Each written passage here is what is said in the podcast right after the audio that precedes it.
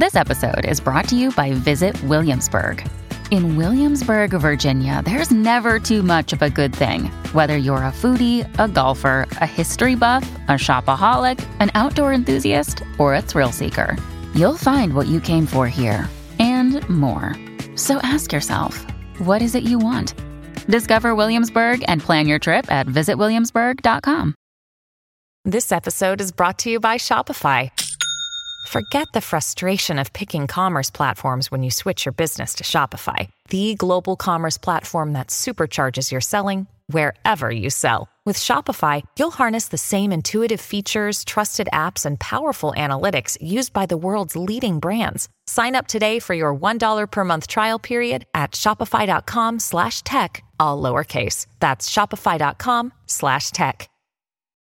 When you need mealtime inspiration, it's worth shopping Kroger, where you'll find over 30,000 mouth-watering choices that excite your inner foodie. And no matter what tasty choice you make, you'll enjoy our everyday low prices, plus extra ways to save, like digital coupons worth over $600 each week. You can also save up to $1 off per gallon at the pump with fuel points. More savings and more inspiring flavors make shopping Kroger worth it every time. Kroger, fresh for everyone. Fuel restrictions apply.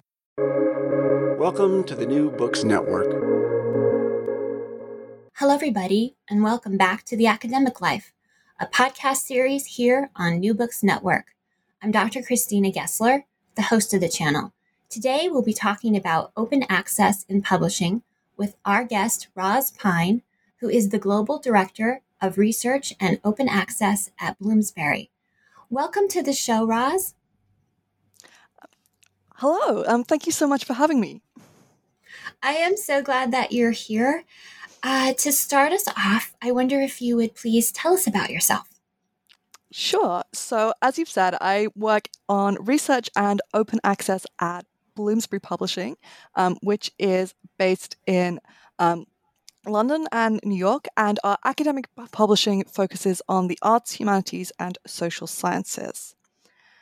And one of our priorities within that is to expand our open access book publishing. So I joined Bloomsbury in February of this year to help move us towards that goal. And to give you a bit more about where I am, um, I'm based in Cambridge, UK, um, from a little house um, somewhere near the centre with all the colleges. And we are taping during the pandemic. And so you are working from home at this time? Yes, I'm working from home. I actually haven't made it into our offices yet. So the offices are in central London, but for the entire time that I interviewed for this role, um, that I started, um, the UK was in lockdown for quite a long period of that, and the offices have been closed. So I've Thus far, I've met one of my new colleagues who also happens to live in Cambridge, but other than that, I have had entirely virtual communications with everyone I now work with, which is just kind of strange, but I think we're all getting used to that at this point. Wow. So, if you could tell us a bit about your own educational path. Sure. So, um, yeah, I was definitely at the nerd end. I did love school. I did an English lit- literature degree um, here at Cambridge, in fact. And then I did a master's with a focus on early modern theatre. And you know, as I said, I really loved I loved school. I suddenly considered going into academia. That's sort of the path not taken for me. But I think I sort of sat there aged sort of 22 and I worried about career prospects and I worried I wouldn't be good enough. And and I also kind of felt I'd been in education for a really long time and wanted to try my hand at something else to to know what it might be like to do something else. Um, and and I was pretty sure if I wasn't going to do something in academia, then I wanted to work in the arts and creative industries, which is what ultimately, through a slightly winding path, led me to academic publishing. But I certainly didn't get there immediately. And I'm always amazed by these people who know exactly what they want to do and just sort of pursue it relentlessly, because I think I definitely took a few years of sort of wandering to, to find that path. Can you tell us about the wandering? I think people are really interested in how you get from point A to B. So you graduated, you had your master's, but you didn't immediately go into publishing? No, um, I I'd spent a lot of my undergraduate career, perhaps too much of it, um, doing um, extracurricular theatre, and also had the opportunities to do some semi-professional theatre. So mostly at university was directing, and then after I I'd graduated, I managed to work in literary departments, so helping to develop new plays. So that's where I started out, and then I sort of realized that there were very few permanent jobs in theatre. You're kind of jumping every two months from job to job, and I just thought this this isn't something for me. I'm a person who needs just a little bit more certainty in my life. And it felt like I didn't quite know where I was going to be in two months' time. I, I, where was I going to live? And I sort of sat down and thought, well, maybe publishing would be a good compromise because it would still enable me to work with new ideas and help communicate them to the world, which is part of what I'd so loved about theatre. Um, but it would also enable me to and and I mean, obviously, I'd done a literature degree. I think books were certainly part of my hinterland, so that was also something which had always been in the background. And academic publishing, of course, appealed because it meant that I could kind of keep that route into to academia and and all of that sort of really exciting new research that was happening that I wasn't quite going to be a part of, but perhaps could still be involved with in mm-hmm. some way. So that's sort of how I eventually wended my way into publishing. And I guess having some experience in theatre and having done lots of temp jobs in offices, all of that sort of added together to enough enough experience to get me in the door in publishing. So it wasn't a, you know, it wasn't a do lots of work experience in publishing and then eventually get accepted, um, nor was it do a publishing degree.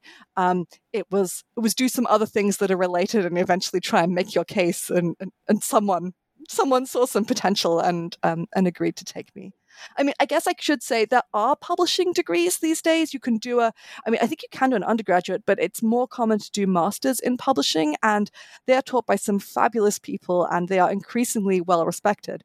And I do sometimes think actually research in publishing might be, you know, at that sort of intersection of kind of text and how you communicate it. Could be really fascinating, but um, but they're also by no means a prerequisite. And I think we're also all talking a lot in publishing at the moment about how we can how we can introduce a more diverse workforce. And that means taking down the barriers to entry rather than putting up more in the form of requiring graduate degrees and so on. So I think they can be really interesting, but they're not necessary. That is a very hopeful story of pursuing your passions and it will all come together and make sense. Yeah, or, or I've retrospectively justified it. Um, but I mean, I'm happy where I've ended up, so it has has a good ending, whichever way. Did you work in publishing pre- prior to getting this job in February, or was this your your entree? Oh no! So I worked in publishing for gosh, almost fourteen years now, um, and I started in editorial. And I mean, I think you know, obviously, I thought I was going to be an editor and work with people on then you know launching new academic journals, publishing new books. Um, but so I joined publishing in the late two thousands, and it was that point where where the digital revolution was really starting to pick up pace. And this sounds so kind of outdated at this point. Oh, the digital revolution. But, but I mean, you have to remember that 15 years ago, actually, the print paradigm was so strong. Actually, it's still quite strong in academic publishing, and maybe we can talk about that in a minute. But um, anyway, things were really starting to move to digital publishing. And that was creating all kinds of new opportunities, different ways of doing publishing. And I think I realized I wanted to be a part of figuring out what that future would look like. Um, and of course, open access was one of those things that was made possible. Open access is fundamentally a, a digital thing because it's about making the ebooks available. So I think I, I moved into a digital role, and then that very rapidly became a full time open access role. And that was eight years ago. Um, and I've just kind of kept going since then. So that leads to my next question, which is your current role at Bloomsbury. Tell us about that. What is what is a day like for you? What is a week like for you? What is your job like if for people who don't understand what the nuts and bolts are of what you do? um, I feel like I'm going to be one of those cliches who says no day is the same, but it really is is true. I, I think one of the things about working in something like open access is you have to work with all the different areas of a publishing department. Because if you're trying to change how publishing is done, you can't just work with editorial or just work with the technical department. Actually, everyone throughout the whole company has to understand what that change is, why it's important, and also you're having, well, I'm having to work with every department to figure out so what does this change mean, um, and then how can we best serve the books that we publish in this new mode of publishing, um, all of which is a bit abstract. So, to give you some examples of things that I did today, for example, um, I spent some time with the teams who manage all the software that contains our metadata, figuring out how we can better collect metadata about our open access books. Sounds potentially a bit dry, but that means that we can communicate better about them because it means we can send them to third party sites and improve their discoverability online. And open access is all about trying to increase the readership of our books. So, um, so getting all of those technical details um, right is important. I also spent some time with the people who um, develop our online platforms for reading the open access books, thinking about how can we best indicate that our books are open access? How can we best ensure that people know that this book is, is free to download? Um, and then Meanwhile, in the background, I've been developing some workshops for our editorial teams, thinking about how can we best commission open access books? What might you as an editor need to know in order to be able to talk to your authors about open access? So it's kind of looking at each department in turn and thinking about how does how does open access affect that?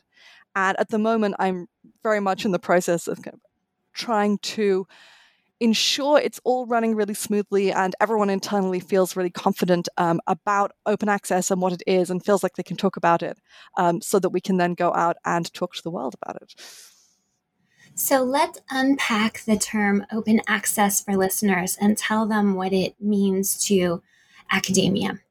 Sure. And I think one of the problems with open access is that it's so full of of jargon and all these terms. What do they mean? And why does this thing term seem to mean three things at once? But anyway, open access at its heart means the free, unrestricted access to scholarly literature. And it's a concept that came about about two decades ago, and there were three meetings of, kind of great minds um, in um, Budapest and um, Bethesda and Berlin. And people th- thought we have the internet, and the internet makes possible this great good, which is that we could make the scholarly literature free to access, and that would you know it would reduce inequities to access and it would essentially set that set that research free. And so anyone could access it. You wouldn't have to be a scholar at a rich institution. Um, and that might help speed up scholarly exchange and it might help um, foster interdisciplinary conversations because you might find something more easily. Um, so it's fundamentally a digital initiative made possible by the advent of the internet. And at its heart it's about making the ebook or the article free to download. But there are a few different flavors of open access. Um, so at its base, you could make the work free, but then often open access involves some form of reuse. So it might allow you to share the work so you can email it to your colleagues or to a whole association. Um, you could um, repost it somewhere. You could use the work for educational purposes. You could incorporate it into kind of presentations or potentially derivative works. And that is th- that type of reuse is governed by um, what are called Creative Commons licenses. These are the sort of industry standard ways of telling people what you can do with an open access books. So essentially, it's free plus potentially some reuse. Um, and the amount of reuse can be kind of regulated according to what the author is comfortable with or um, what they and the publisher together think will best suit their book. I suppose one other thing to say about open access is that it it's flipping the publishing model on its head because obviously a publisher traditionally for hundreds of years now publishers have charged readers um, to um, purchase for purchase of a print copy or more recently to access an online edition of something. With open access, you're giving away that content, you're taking down the paywall. So one of the challenges for publishers is to figure out how do you how do you pay for it? How do you substitute for the money that you lose because you're not getting it from readers? So that's one of the things I also spend some of my time thinking about in a sort of hard business-like way, maybe. well, that was one of my questions. How do authors get paid for their work, and how does the the publishing house sustain itself if there doesn't seem to be a revenue stream? So um, it's a little bit misleading to say that yeah, misleading of me to suggest there isn't a revenue stream because all of our open access books continue to be published in print. That's still very much a format that many readers want, and I think there are different benefits to print versus ebooks, and um, maybe we want di- want different formats for different purposes. Um, so we still sell the print editions of our open access books, and we pay royalties on those to our authors. So there's still some some income for us and some remuneration for the author. Um, but of course, print sales can be a little bit lower on account of the fact that the ebook is freely available. So we currently charge a fee, an open access fee, which is usually paid by the author's institution or funder, um, which is substituting for that lost revenue for the book and ensuring that we can make um, make that mode sustainable. And I will say openly, I do think that that model can be a little bit problematic because obviously then that's putting up a barrier to, well, only those who have access to funds to pay that fee are able to publish open access and benefit from it. So that's definitely something that we need to work out. At the moment, we're not publishing, and most publishers are not publishing that many books open access because it's still uh, in the books realm at a fairly early stage. So I think these are important kind of conversations that we need to have over the coming months and years. So, proportionately, how much of your press is open access? I'd say it's pretty small at the moment. Um, probably overall, we're looking at one to two percent of our scholarly books, but a higher proportion of the the research led books, because obviously we also publish textbooks or um, some academic books that are aimed at a more general market. Um, but and I would say that is that is not uncommon um, for it to be at those sorts of levels. When I was uh, poking around on the website this morning, uh, I noticed that some of them have a little uh, padlock image on them. And when I clicked on that, it, it indicated that the university library would need to have a subscription in order for that um, book to be unlocked. Can you talk a bit about what the subscription model is? Well, the subscription model is essentially the traditional model. So if you think about a print um, publication, then an academic library might purchase a print edition, you know, usually in hardback, to put in its library. Once the book has gone online, then the academic library will purchase access to that electronic edition for its readers. And there are various ways that I think this tends to be referred to as a subscription, but often it is a perpetual access purchase. So the library has it in perpetuity. Um, but there are different models. And then for textbooks, it might it might be based on a certain number of readers can access it at the same time. Whereas for other books, it might be, well, here, you know, here's the book, and you can kind of archive it in your in your your library in a sort of digital form. So, so there are different ways that that can be done. But I think the term subscription, the term subscription is really a carryover from journals where you would subscribe to a journal and you would keep receiving the issues over time. And I guess you could subscribe. We have ebook collections, so you can buy a collection of books on politics or history or whatever. And I guess you could choose to subscribe to that year after year. But in practice, you'd be choosing each year to continue to, to purchase that year's books. We were talking a little bit uh, off air before we started taping, and one of the, the questions that uh, I raised was how academia itself is receiving the idea of open access. Um, my understanding from Twitter and from feedback I get from listeners is that um, scholars are pretty hungry for open access. There's a frustration about paywalls. Um, but there's also um, an old view of uh, what is traditional in academia and that perhaps that way has more clout. Can you kind of talk to us about those things? Yes. So we know that attitudes to open access vary quite a lot depending on the career stage of a scholar and also depending on where in the world they are. So, for example, in Europe, um, many of the European governments and their national funders have been very strongly supportive of open access, and we do tend to find more support for open access amongst scholars in Europe. Uh, Whereas in the US, um, because there isn't that sort of federal engagement with sort of open access in quite the same way as there has been in Europe, tend to find a little bit more skepticism, a little bit um, less certainty about whether open access is, is, is a good thing. And we certainly also find that early career and mid career scholars tend to be more excited about the possibilities of open access than more senior scholars.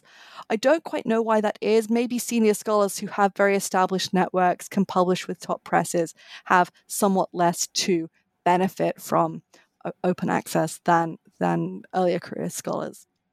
Um, I think also, so obviously, academic publishing will cover journal publication as well as books, and open access is really established now in journals, but it's less established in books. And and one of the reasons for that is I think it suffered from this association with vanity publishing. So obviously, many publishers have ended up charging this fee in order to substitute for the le- for lost revenues. But because of this actually completely separate tradition, you know, where people could choose to pay a press, usually not a publisher, but pay a press to publish a work that hadn't gone through any editorial vetting and self publish their work. I think there's a fear that if you're paying for publication, does that mean that uh, publishers won't apply the same standards? Which I will say is absolutely not the case. I don't know of any publisher that treats their open access books from an editorial point of view any differently from their from their regular books. So uh, open access books are commissioned by the same editors into the same lists of books. Um, they go through exactly the same peer review process. They have to meet the same standards. Um, but I can see why there might be, you know, why, there have been concerns about that. With that, you know, if you don't know that, if you haven't been reassured of that by the publisher, perhaps if there haven't been that many open access books for you to take a look at and realize that they are, you know, published by really reputable scholars um, in really exciting new areas. So all of so open access has had a bit of an image problem. I think people also worry, oh well, if it's an electronic innovation, does that mean there won't be a print book? And, and I still want a print book, but again, in almost all circumstances, um, op- publishers of open access books are putting them out in print. So I don't think you're losing anything. You're getting all the things that you would get for your regular book, but it's also much more widely accessible. Um, but yeah, there is there's a lot to do to make sure people feel comfortable with that. And I think one of the things we were talking about earlier is the fact that even if um, early career scholars are really excited about open access, if they're worried that publishing a book open access might harm their tenure application, then that's not a risk that you you're going to take. So we really need to change change hearts and minds throughout the academy. I think not just the the up and coming scholars. Another day is here, and you're ready for it. What to wear? Check. Breakfast, lunch, and dinner? Check. Planning for what's next and how to save for it? That's where Bank of America can help. For your financial to-dos, Bank of America has experts ready to help get you closer to your goals. Get started at one of our local financial centers or 24-7 in our mobile banking app. Find a location near you at bankofamerica.com slash talk to us. What would you like the power to do? Mobile banking requires downloading the app and is only available for select devices. Message and data rates may apply. Bank of America and a member FDIC. Is there greater speed with um, open access? Do, do the publications um, reach the audience more quickly or would it be the same timeline as traditional publishing? Yes, it's interesting. That is a, a really common assumption. And I would say that on the whole, open access is not faster, again, because we want to make sure that it's going going through all the same, you know, we want to make sure it has all the same peer review processes. The proposal gets reviewed, the full manuscript um, has a clearance read before it's accepted for publication, that the author has time to make edits um, in light of that feedback. And then, of course, it's got to go through the full uh, production process. We're going to create a cover for it that's bespoke. So none of those things are going to take any less time for open access books. Um, I can imagine that there might be some some presses out there that are doing open access only and might have slightly different workflows, and they're really, you know, maybe they're doing um, they're really geared towards the electronic workflow um, as the sort of primary one, and they might sort of focus on speed.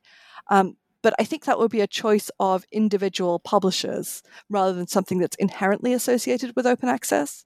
I want to talk a bit about backlists Um, it is frustrating as a scholar if you need a book and you find out that it's out of print and it has been out of print for a while, and then you're stuck going online and paying an exorbitant price because it's one of the few extant copies. Does open access uh, help with that issue? I think it potentially could. Certainly, we've seen some publishers who have digitized and made open access, you know, several hundred books from their backlist. Um, sometimes that is being, uh, there are a lot of university presses that are doing that with charitable funding in order to make important backlist collections of books available open access. So I think it really could be a solution. Obviously, there's digitizing books costs money, everything costs money.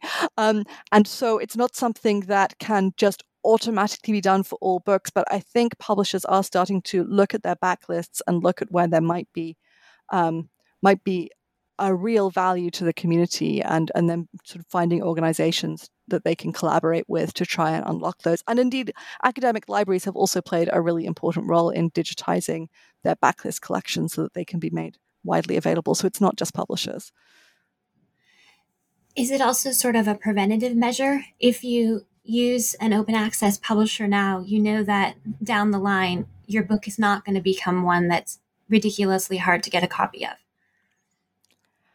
Yeah, I think that's fair to say. I mean, publishing has changed a bit in that um, most publishers, even if a book books rarely go out of print these days because of print on demand. So it used to be that publishers would produce print runs and then at some point when it didn't make sense when there weren't enough readers to justify a new print run then a book might go out of print but actually now a book never has to go out of print even because if you have the files you can then um, uh, publish them in print, in print on demand. But I think open access can also provide a solution there and one that's potentially a lot more accessible um, than paying for a print on demand copy. So, and uh, and of course, p- could preserve um, all of the original features of the book.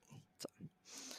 It sounds like open access has a lot of potential to democratize knowledge. It's one of the goals of this channel is to uh, open up information and democratize knowledge. But I'm I'm thinking about one of the jobs I had as an adjunct. My students were deployed, they were all over the world, and they would send me encrypted emails because they were deployed, so they couldn't tell me much. But it boiled down to I'm I'm going off on an operation and I can't tell you when I'll be back. They had a very hard time getting book drops.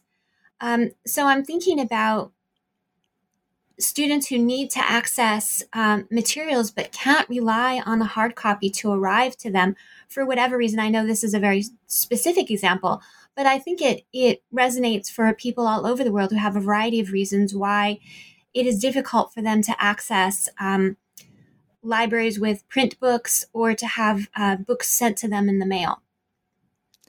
Yes, absolutely. And I think this is one of, for me, one of the critical reasons that we should be trying to find a way to expand open access.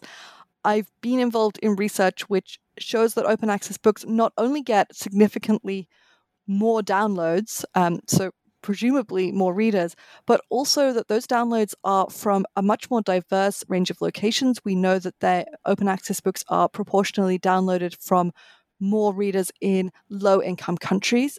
Uh, there's potentially some evidence that they are downloaded from more places outside of academic sites. Now, that could also involve scholars um, accessing them off campus, but um, they are obviously, you know, if you're an independent scholar, um, if you're someone who, I, I, know a lot of the open access movement was in fact, um, a lot of early supporters were, for example, um, patients who wanted to be a- able to access medical literature, uh, which you know they have an obvious interest in that but they wouldn't be able to usually access a, an academic journal but open access enables them. So there are all kinds of communities out there that actually have a real interest in open access sorry in, in academic work um, but can't usually get to it um, and of course in the arts and humanities um, often that work that's of interest to the general reader so, yes, I think open access can play a real part in there. I think it's part of an ethical approach to publishing. Um, because it's reducing those inequities and access to research, it's allowing more people to be part of that conversation. Um, it's easier for the work to be used in educational contexts. Um, so I think lots of benefits. And also, if you're an academic, just from a, I guess, a sort of strictly in terms of your personal benefits, then it's much more exposure to your work. So you get to do a good thing, but it's probably also good for you and your career.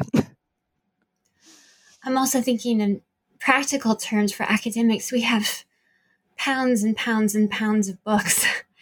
and and um, many uh, of our jobs are contingent. You mentioned earlier that when you were in theater, your job might last for two months and then you might have to physically move for the next job. And I was thinking about how you'd been a, a, literature major, and I was thinking about the boxes of books you had to pack up every time you moved.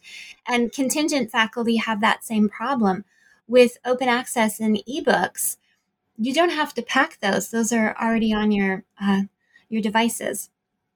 Yes, exactly. And they're all completely free of DRM and you could have them in multiple formats. So, you know, you might be able to have you know, your PDF to store for annotating on your work laptop, but also, you know, an EPUB edition so that you can um, read that on your kind of Kindle or your e-reader of choice. Um, so, yes, I think there's a lot in the convenience. And it's sort of interesting that uh, print still dominates so much um, in academic publishing. And ebooks have certainly grown and grown over the last decade and a half, um, but maybe not as much as you might expect. Um, and I don't know whether that's because people aren't having as good an experience as they might have with ebooks, or because they haven't haven't tried them. Um, because it seems like, as you say, they they could be really beneficial to a lot of people. One of the things I noticed on your website is there's a section that talks about accessibility. And that was one of the things that I was thinking about uh, preparing for this interview was um, for it to truly be open access, it has to work for for different uh, accessibility issues. Uh, can you talk to us about that? I can talk to you a little bit. I will say this is off the edge of my um, area of expertise, but I know it's something that our in house teams who build our platforms think really carefully about. So I was saying earlier today, we were having a conversation about how we pre- present our open access books. And they were sort of saying, well, we can't use, you know, so orange is a color that for some reason is really has been long associated with the open access movement. And they were saying, well, we can't do open access things in orange or we shouldn't because actually it doesn't meet our accessibility standards. We need to do it in a, you know, a more contrast color.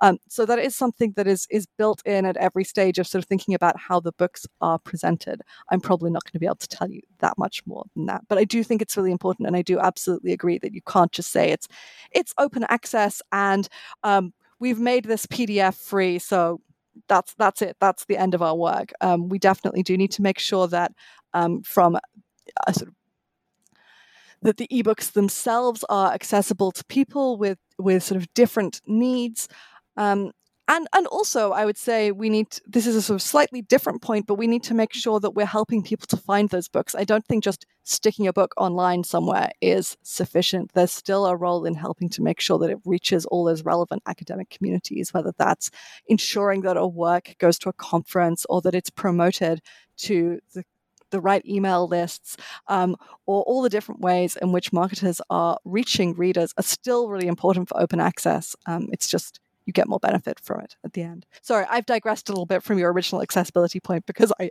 I think I know it's not my area of expertise. No, that's wonderful. And there's a place on the website uh, that talks about how you you all are open to feedback and you you want it because you want uh, to increase the accessibility and it's a work in progress to to get there. Yeah, absolutely. But I, I, think most things are works in progress. I mean, we're not trying. Uh, publishing publishing has changed a lot, um, especially because of the the um, digital changes over the last decade and a half, um, and it's something which we're always trying to improve what we do. So this is a question, or possibly uh, it's something for your suggestion box. Uh, one thing I've noticed on Twitter, uh, academic Twitter, is students and professors alike talking about the difficulty of the actual reading load and the um, demand for uh, audio versions of the books and articles. Is part of the trend of open access going to be towards um, offering an audio version of the materials? Do you think?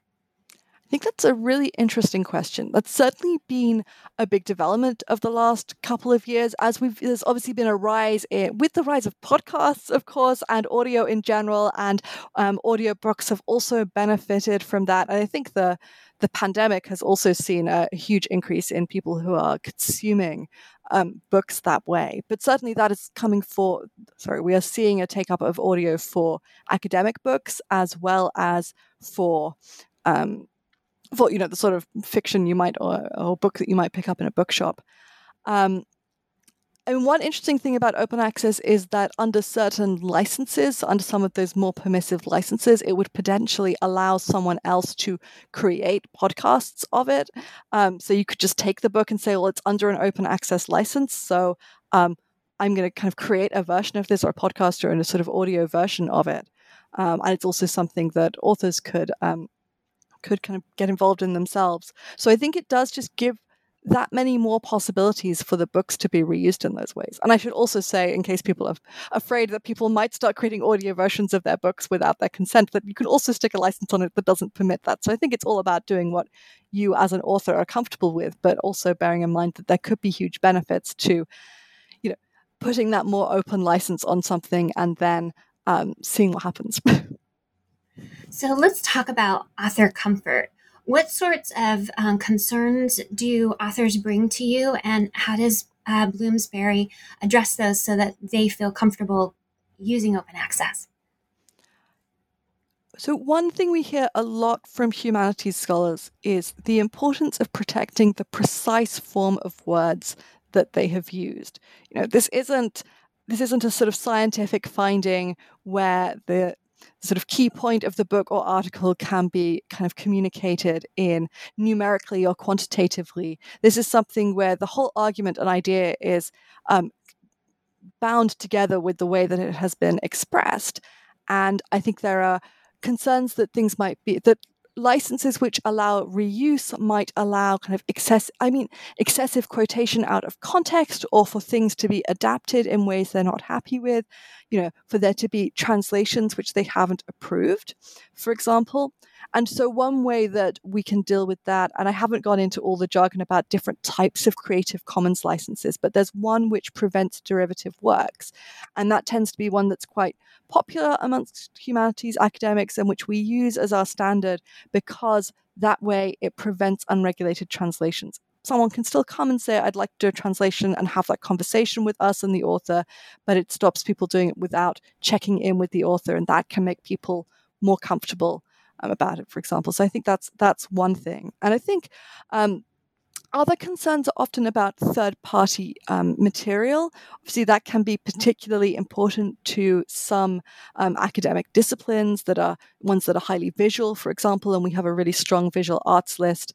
And so there's a question about can I include third party material in my open access book? And I'd say it absolutely is possible to include third party material. You have to secure permission from whoever holds the rights for it to be included in an open access book.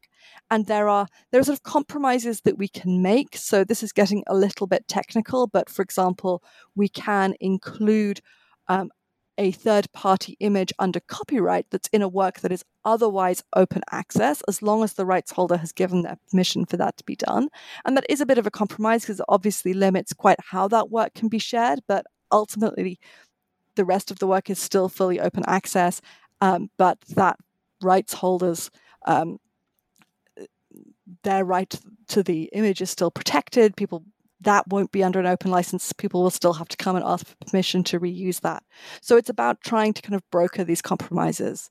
Um, although I think that for highly visual disciplines, it is a it is a much discussed um, challenge and one where lots of work is going on with, for example, galleries and museums. There's an OpenGLAM muse- uh, movement, as it's referred to, to try and encourage um, these sorts of organizations to release their content under um, their collections under open licenses as much as they can as well in order to um, to bring that together with open scholarship.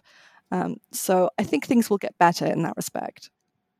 This is all very exciting and i would imagine at this point listeners are wondering how to submit to you. So how do authors um, get in touch? Uh, do your editors, is it solely that the editors solicit? Do we meet you at a conference? How, how does the pathway work? Yes, well, I do very much hope that um, that listeners are um, interested in submitting and talking to one of our very wonderful editors. And in fact, if you look on our website, you will find a list of our academic editors, so you can figure out exactly who the editor is um, that commissions in your particular discipline, and their contact details are on there as well. So you can reach out directly to the relevant editor by email. I mean, I think obviously we do usually attend conferences, and I think we've um, experimented a bit with some online conferences and attempting to commission through those. Though obviously things have been a bit different over the last year and a half in that respect. Um, but I would say take a look at the website, take a look at take a look at the books that we have published and how yours might fit, and um, and see if and get in touch with the editor in the um, appropriate discipline sometimes presses uh, have wish lists of uh, particular subject matter they, they want to see more of. Is there anything at Bloomsbury that you're particularly hoping people will submit? I think that's a, a difficult question to answer in that we, we have a broad list. So we publish across, you know, visual arts, literary studies, Shakespeare studies, um, humanities, philosophy, politics. So uh, within all of that, um, it's it's difficult to um, you know, to um, generalize. I would say we have been thinking very hard about about the diversity of our lists, about how easy it is for scholars who come from from less traditional backgrounds, from backgrounds that are underrepresented um, in academia to publish with us. We are very actively working to try to to make it easier um, not not easier in terms of dropping our standards, but easier in the sense of not seeming like a sort of a, you know a closed off institution that only works in a very traditional basis. So I would say that's some that's something we're very keen to talk about and very keen to hear from people who might not come from such sort of obvious traditional um, academic roots. Um, providing obviously we are an academic publisher so it still needs to be scholarship that sort of fits into an academic conversation. Um, but i'm sure there will be people out there who, who kind of know that they fit that brief. For people from underrepresented fields of study often their work is interdisciplinary or cross-disciplinary. As they're looking at your lists and trying to figure out who to pitch to, who they might fit, what would your suggestion be that they say in their query letter if they're not specifically in one field, but they their work crosses several fields?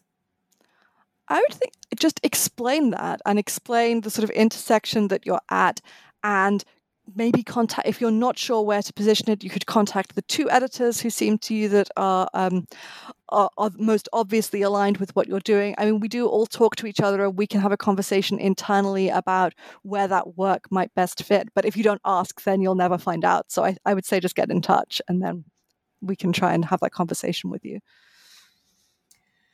What do you hope this episode sparks for listeners? I hope it sparks an an, inter- uh, uh, an interest in finding out more about open access. Um, I hope that maybe listeners, if they're if they're part of a university, might go to their academic library because there tend to there are scholarly communications librarians who tend to be the ones who are the experts in open access, and they will know all about how your particular academic institution is engaging with open access and supporting it. So they might be able to talk to you about routes to make your work open access. I hope that when people are thinking about where to submit a book, perhaps they consider open access options at that publisher. Um, you know that that's something that they look for, or at least sort of consider as part of their, um, you know, part of making a decision about where where your book might might fit.